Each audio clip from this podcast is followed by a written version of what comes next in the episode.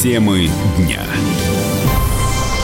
Опять 25. Зеленский собирается просить у Путина Крым. Ты еще за Катар ответишь. Арестовали бывшего президента УЕФА Платини.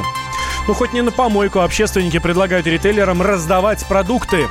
И кондиционеры вместо камер Совет Федерации задумались о комфорте на ЕГЭ. Об этом и не только далее. В студии Валентин Алфимов. Здравствуйте. Вопросы о принадлежности Донбасса президент Украины Владимир Зеленский должен обсуждать с жителями региона, а не с Москвой. Об этом заявил пресс-секретарь президента России Дмитрий Песков. Он прокомментировал слова украинского лидера о том, какие темы Киев поднимет на встрече с Владимиром Путиным. Мы видели эти э, слова президента Украины, которые он э, произнес в одном из э, интервью. Но, знаете, у меня нет сомнений, что президент Путин всегда начинает общение с правильных. И в случае, если такое общение когда-нибудь состоится, я не сомневаюсь, что он тоже начнет общение с правильных. Вот. Но что касается Донбасса, то, наверное, это надо говорить э, не Путину, а надо говорить жителям, да. Они являются непосредственным собеседником. Это первое. Но ну, а по Крыму уже и особо и говорить нечего. В интервью немецкому изданию «Бильд» Зеленский рассказал, что первая встреча с Владимиром Путиным, с Путиным начнется с вопросов о принадлежности Донбасса и Крыма. Президент Украины подчеркнул, что его главная цель – принести мир дипломатическим путем. За последний месяц Зеленский серьезно изменил риторику, считает лидер движения русских украинцев «Парус» Юрий Кот.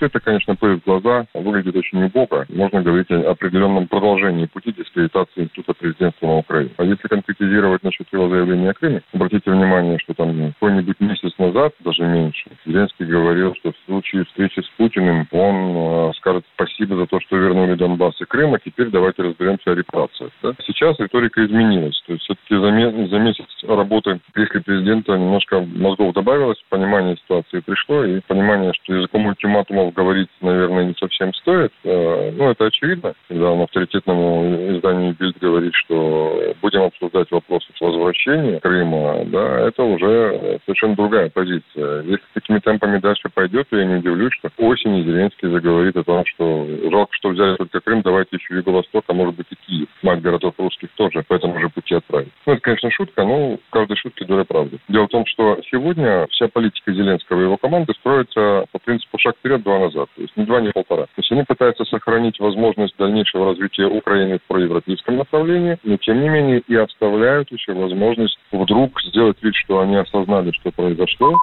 Ранее Владимир Путин выразил надежду на восстановление отношений России и Украины, но, как сообщил его пресс-секретарь Дмитрий Песков, в планах президента пока нет контактов с Зеленским.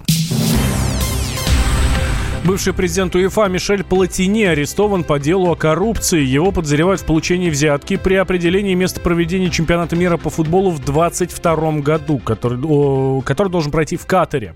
А бывший генеральный секретарь Российского футбольного союза Анатолий Воробьев считает, что арест Платини поставит под угрозу проведения Мундиаля.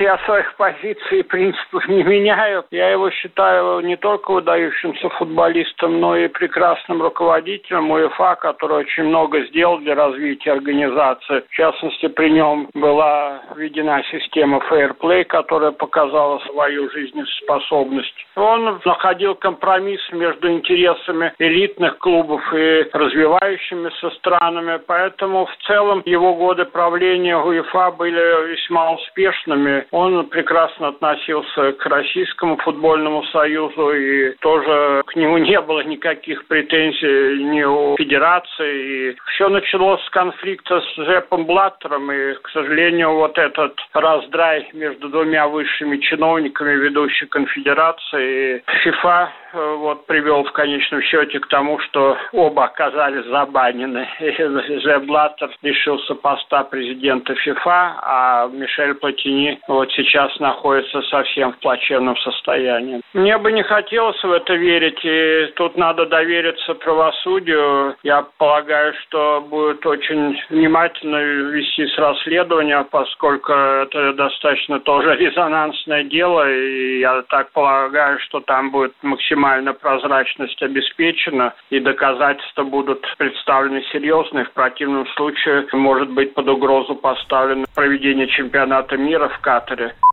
Платини ушел в отставку с поста главы УЕФА в 2016 из-за коррупционного скандала. Он руководил Союзом с 2007 года, но был дисквалифицирован на 8 лет за незаконное получение от уже экс-президента ФИФА Йозефа Блаттера 2 миллионов швейцарских франков. Блаттер заявлял, что победа Катара была результатом сговора, и решение о проведении чемпионата в этой стране приняли заранее. Также на турнир претендовали США, Южная Корея, Япония и Австралия.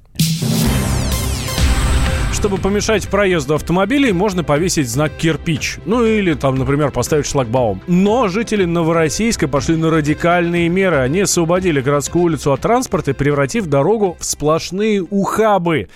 Таким образом, новороссийцы решили помешать водителям, которые объезжали дорожный затор через их улицу. Чем это закончилось, выяснил Андрей Горелов.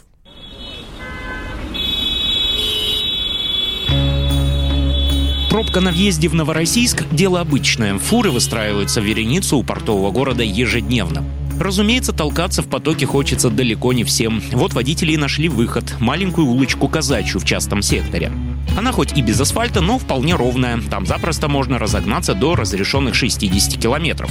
Раньше про этот объезд знали местные, да таксисты. А теперь любой навигатор направляет туда. Так улица на 40 домов превратилась в автобан, а тихие дворы окутало облако вечной пыли.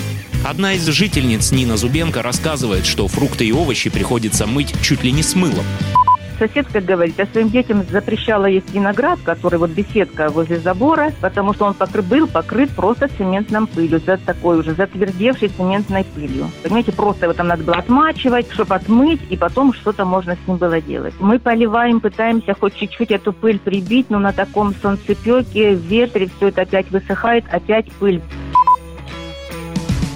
Это тот самый редкий случай, когда народ не стал требовать асфальтированную дорогу. Сначала люди пошли в ГИБДД просить, чтобы на казачьей соорудили лежачих полицейских. На место выехал инспектор и дал заключение. Поставить оборудование и знаки здесь невозможно, потому что нет аварийности.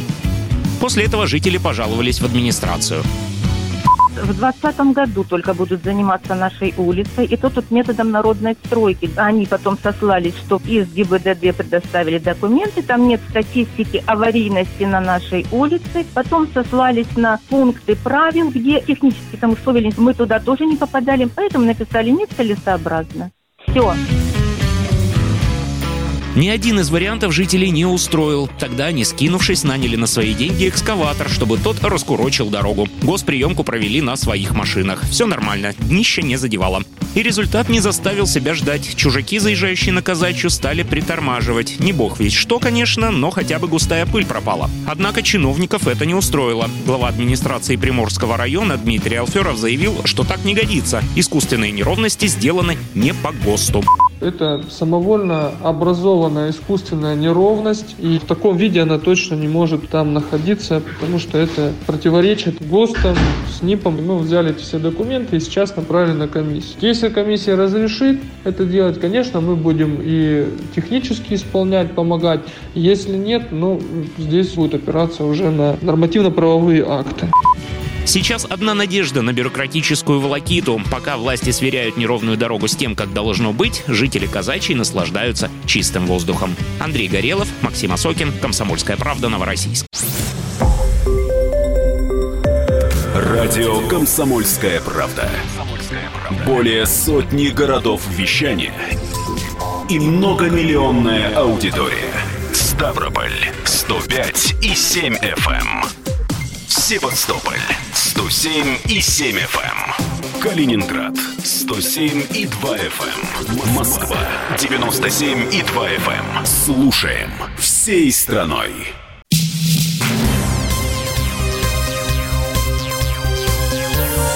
Темы дня.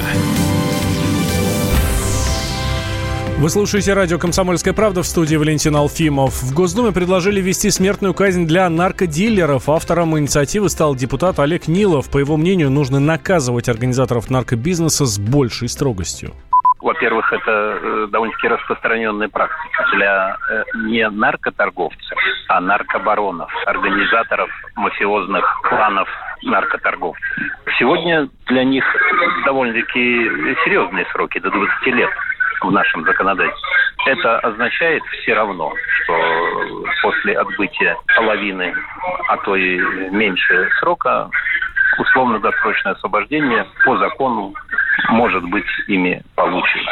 Э, смертная казнь даже во время действия моратория не может привести к условно-досрочному освобождению. То есть это будет пожизненный срок. Плюс, естественно, конфискация всего имущества, их и всего ближайшего окружения. Что касается простых наркоманов, распространителей, то по ним предложение озвучено несколько другое. Во-первых, не содержать их вместе с другими преступниками в зонах, создать специальные учреждения, больше похожие на лечебно-трудовые учреждения, да, закрытого типа. Бывший начальник криминальной милиции Евгений Харламов считает, что смертная казнь не решит проблему с наркобизнесом. Я лично категорически против, потому что у нас санкция статьи, она и так, собственно, очень серьезная. И как вот говорит уважаемый мной депутат, что вот они возвращаются, будут там вести свой дальше бизнес. Но я не знаю, я еще ни разу не видел, чтобы после 20 лет отсидки или после 15 лет отсидки кто-то вернулся и занимался, продолжал вот этот свой бизнес. Они возвращаются либо полуинвалида, либо, в принципе, отошедшие вообще от всего этого преступного мира и уходят в какую-нибудь э, в тишь, да в глубину, в деревню. Вот я просто не слышал, чтобы после 15 лет, 20 лет кто-то пришел, занимался, продолжил, заниматься продажей наркотиков. Так у нас и сотрудники полиции осужденные тоже руководят. Но, тем не менее, они сидят, собственно, в каких-то изолирующих спецблоках все равно продолжают руководить. Но вы хотите сказать, что смертная казнь, она как-то положит конец вот этому руководству, но будет у нее другой продолжатель. Вопрос в другом. Судебная ошибка, она перевешивает все вот эти вот инициативы. Судебная ошибка в условиях именно нынешней правоохранительной системы и работы как таковой спецструктуры, она может очень дорого ударить по нам, по простым людям. Большая вероятность того, что мы будем видеть заказанные дела, которые будут заканчиваться смертной казнью. Потому что человек уже не вернуть, а бизнес или его там легальный, я имею в виду бизнес, либо какое-то имущество, собственно, будет поделено между теми сотрудниками, недобросовестными сотрудниками полиции, либо спецслужб, которые это все дело сфальсифицировали. Вот за что, собственно, я боюсь, я думаю, многие будут бояться. Адвокат также привел в пример последнее дело журналиста Голунова, которого ошибочно обвиняли в продаже наркотиков. Голунова задержали в Москве 6 июня. В полиции заявили, что при досмотре у него нашли 5 свертков с мефедроном, а при обыске в квартире другие наркотики. 11 июня министр внутренних дел Владимир Колокольцев сообщил, что дело против Голунова прекратили из-за недоказанности его участия в совершении преступления. С журналиста сняли все обвинения, освободили из-под домашнего ареста, а своих должностей впоследствии, впоследствии лишились генералы полиции Андрей Пучков и Юрий Девяткин. На ЕГЭ предложили отказаться от камер в пользу кондиционеров. С такой инициативой выступила первый зампред Комитета по науке, образованию и культуре Лилия Гумерова. Сенатор подчеркнула, что в аудиториях нужно создать благоприятные условия для школьников. Вот с родителями мы пообщались, в аудиториях во многих очень было душно, а температура 30-35 градусов. Открыть, говорит, окно не получилось. У многих ребят сейчас аллергия, как раз момент активного цветения. И вот представьте, 4-6 часов душной аудитории. И может быть наши финансовые ресурсы, где-то, может быть, меньше камер поставить, но систему кондиционирования отладить. Это тоже все очень важно. Моменты технической организации. Не совсем хорошо аппаратура работает. Учителям там приходится допоздна задерживаться используются ксерокопии, сканеры и так далее. Это тоже ведь все очень важно. Создать ситуацию того, что это есть лишь объективная процедура оценки знаний твоих. Так вот, чтобы элементы единого государственного экзамена, именно формы сдачи, проверки, оценки знаний внедрялись буквально с начальной школы, что вот не ставило бы ребенка в такую ситуацию, знаете, новизны, неожиданности. Сейчас ЕГЭ проходит не только под строгим наблюдением экзаменаторов, но и под прицелом камер. А, так борются со списыванием. Однако в ближайшем будущем от видеофиксации можно будет отказаться, считает руководитель методического центра Южного административного округа Москвы Андрей Лукутин. Если в школе в течение 11 лет детям спокойно, размеренно объясняют, что использование всевозможных подручных, я закавычиваю, да, подручных средств при выпускном и вступительном экзамене запрещается, то для них это не будет никаким стрессом, и это не будет рассматриваться как вот что-то такое сверхнеобычное. В нашей стране, по сравнению с странами сильнейшие в образовательных системах, то, что нечестно на экзамене поступить нельзя, это, знаете, вот как это у нас, вот это вера в коммунистическую партию с молоком матери, как говорится, да, но мы понимаем, страна у нас большая, люди очень разные, система у нас такая стала работать недавно, всего в этом году единый государственный экзамен сдают 750 тысяч школьников. Основной период ЕГЭ длился с 27 мая по 13 июня. Радио «Комсомольская правда». Более сотни городов вещания и многомиллионная аудитория. Иркутск 91 и 5 FM. Эм. Красноярск 107 и 1 FM. Вологда 99 и 2 FM. Эм. Москва 97 и 2 FM. Эм. Слушаем всей страной.